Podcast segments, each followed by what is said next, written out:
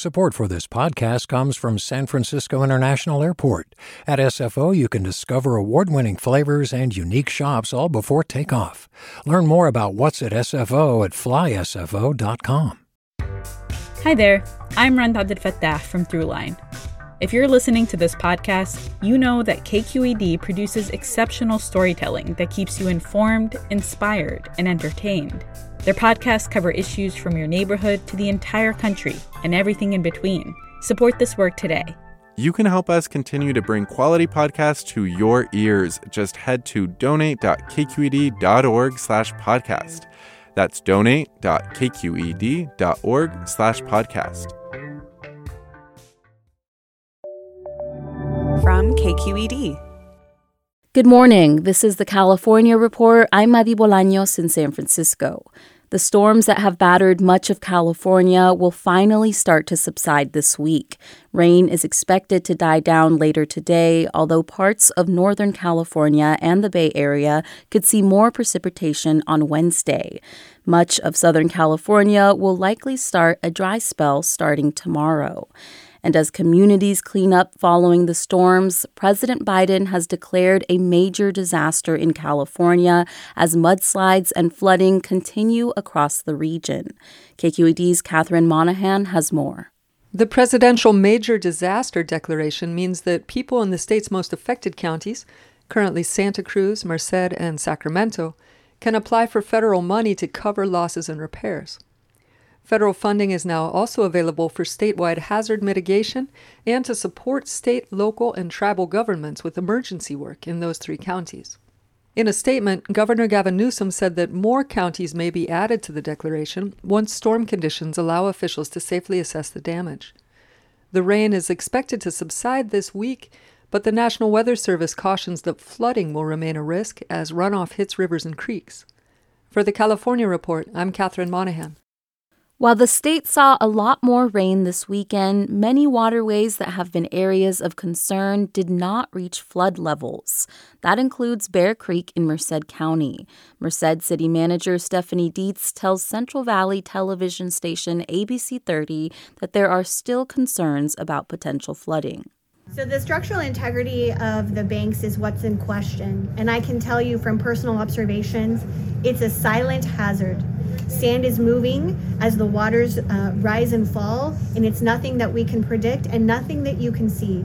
The sand underneath the, the bike paths is actually what's giving way first. And so the bike paths look like they're fine, but underneath, I cannot guarantee that at this time.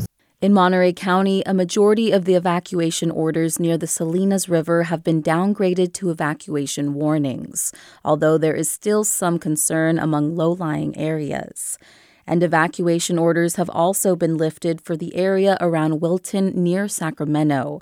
A levee was breached in this area and raised concerns about the potential for massive flooding.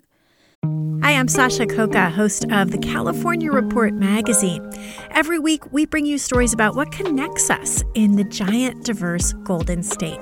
Because what happens in California changes the world. I love this place. We were once seen as like the place to be, California the land of milk and honey. That's where you go to Sunshine State, but we just have challenges right now. KQED's California Report magazine. New episodes drop every Friday, wherever you get your podcasts. Hey, it's Glynn Washington from Snap Judgment.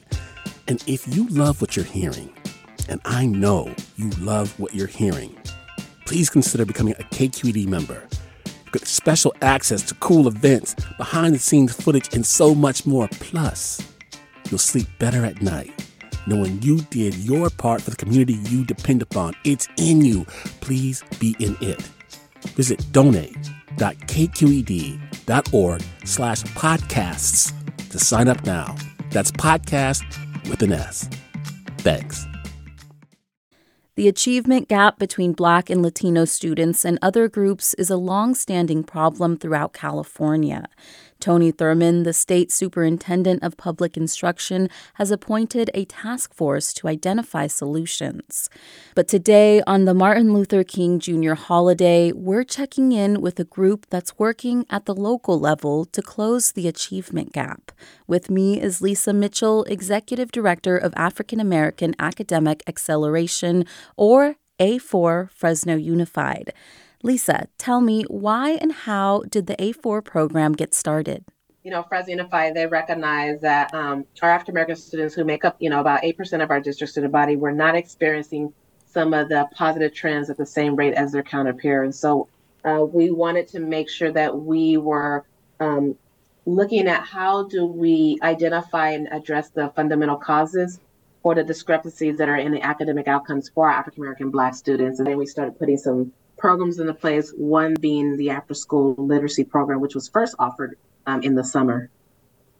I see. And why do you think the achievement gap between African American students and other student groups has persisted for so long?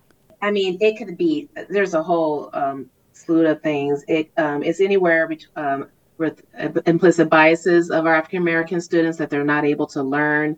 Um, oftentimes, it's lack of the resources and supports that they need and um, having students that um, can be in front of those that look like them, lack of access to cultural uh, relevant um, curriculum. And we could talk about it for a day, but there's just a slew of reasons why.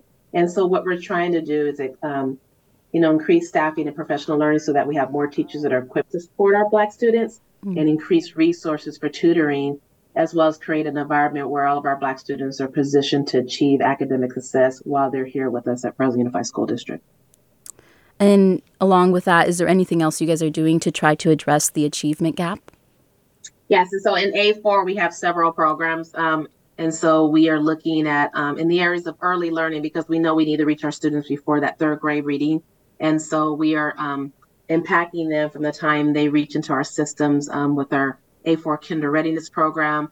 Um, as I mentioned before, we have our after school literacy program, which um, is a 10 week extension of our summer literacy program, and it is impacted at 10 of our Fresno Unified elementary schools. And so it includes one on one literacy mentoring for our students. We work with our parents to provide a workshop so that we can coach parents on how to teach reading at home. Um, our students receive books and school supplies as an incentive for being a part of the program. Um, and then we um, also have a place for our students that are suspended because they are being suspended at a higher rate than their counterparts. And so uh, we have what is called the A4 Academic Center, and it offers academic supports for students who have been suspended from school. Um, and it's designed to prevent that loss of instructional learning that they would have if they were at home. You mentioned that the program has grown since it started in 2017. What other kind of success have you seen with this program? You know, we um so one of my uh, the biggest programs that I love is our A4 student voice because we know that student voice is key. And so what we've done is compile um, of um, a group of students where um, their vers- their voices are being heard to improve the culture and climate within our Fresno Unified. And so through this process, we've been able to um, uh, work with our students to develop a stu- teacher, sorry, student teacher belonging workshop that really combines the thoughts of our African American students and expertise of some of the favorite teachers. And so there's this interactive professional learning opportunities for teachers, and it's done with um, the students' mentors and our students. Awesome. Well, that was Lisa Mitchell, Executive Director of African American Academic Acceleration at Fresno Unified School District. Thank you, Lisa. Thank you.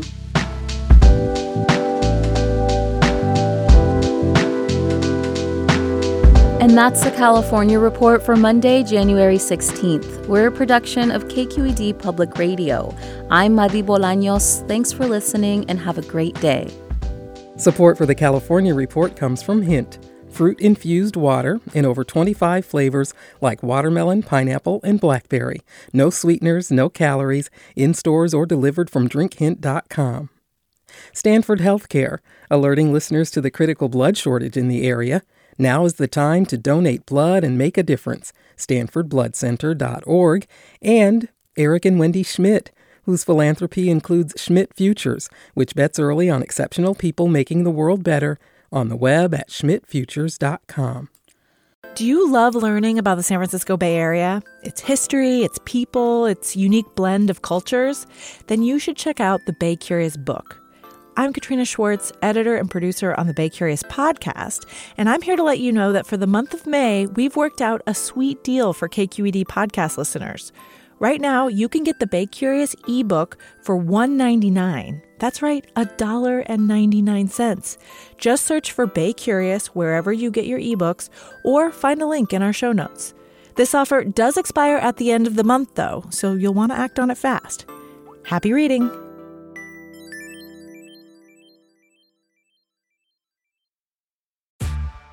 Hey there, this is Brittany Luce from NPR's It's Been a Minute. KQED's podcasts like The Bay, Bay Curious, Mindshift, Right Nowish, and more all tell the stories of the Bay and beyond with reliable, human centered journalism. They aim to inspire, make you think, entertain, and expand your understanding of the place you call home. Here's how you can support podcasting at KQED. Showing your support is easy, and you can join Brittany in supporting KQED Podcast too at donate.kqed.org slash podcast. That's donate.kqed.org slash podcast.